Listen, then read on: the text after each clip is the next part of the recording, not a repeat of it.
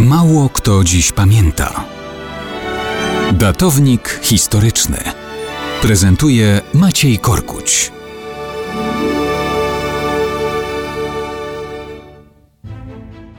Mało kto dziś pamięta, że 15 kwietnia 1809 roku do księcia Józefa Poniatowskiego dotarł list od arcyksięcia Ferdynanda Habsburga. List został napisany dzień wcześniej, o siódmej wieczorem. Został zapakowany, zalakowany i wręczony wprost w ręce pana Claude'a François Maleta, bliskiego współpracownika i zaufanego człowieka księcia Józefa. Książę był wówczas dowódcą wojsk miniaturowego księstwa warszawskiego.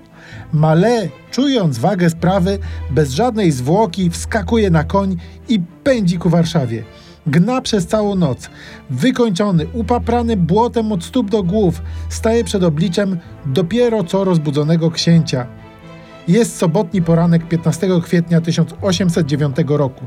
Książę Józef pismo otwiera i czyta ze zdziwieniem zupełnie honorową, jakby nie było, informację, że w ciągu 12 godzin, a wiele z nich już umknęło, arcyksiąże na czele swojego korpusu wojsk austriackich przekroczy granice księstwa. To nie była dobra wiadomość. Książę Józef obawiał się, że może to być początek wspólnej akcji trzech zaborców przeciw utworzonemu przez Napoleona póki co karłowatemu państewku. Co gorsza, znaczna część jego wojsk walczyła właśnie gdzieś daleko na zachodzie Europy.